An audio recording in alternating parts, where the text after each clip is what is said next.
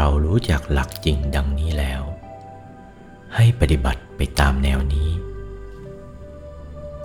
ถ้าผิดแนวนี้จะผิดทางมรรคผลนิพพาน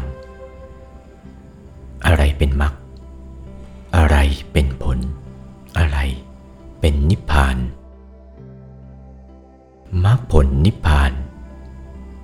กายทำอย่างหยาบ กายทำโสดาอย่างละเอียด สกทาคายอย่างละเอียด อนาคาอย่างละเอียด อรหัตอย่างละเอียด นั่นแหละเป็นตัวผล นั่นแหละมรรคนั่นแหละผล แล้วนิพพานละ่ะธรรมที่ทำให้เป็นกายโคตภู โสดา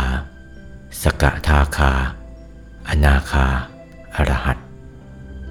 พอถึงธรรมที่ทำให้เป็นพระอรหัตก็ถึงนิพพานกัน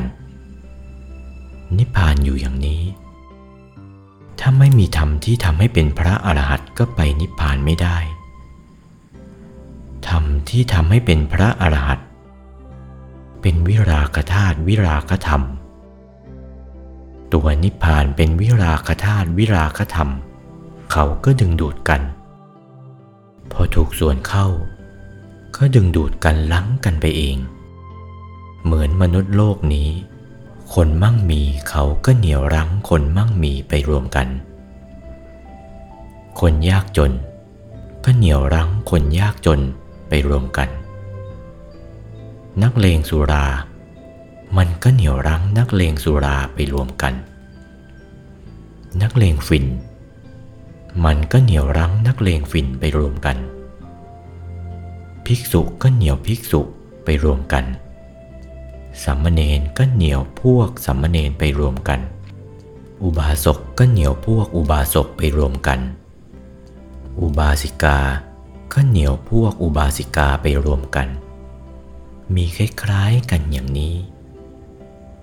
แต่ที่จริงที่แท้เป็นอายตนะเป็นสำคัญ อายตนะดึงดูด เช่นโลกายตนะ อายตนะของโลกในกามภพอายตนะของกาม มันดึงดูดให้คล้องอยู่ในกาม คือกามภพ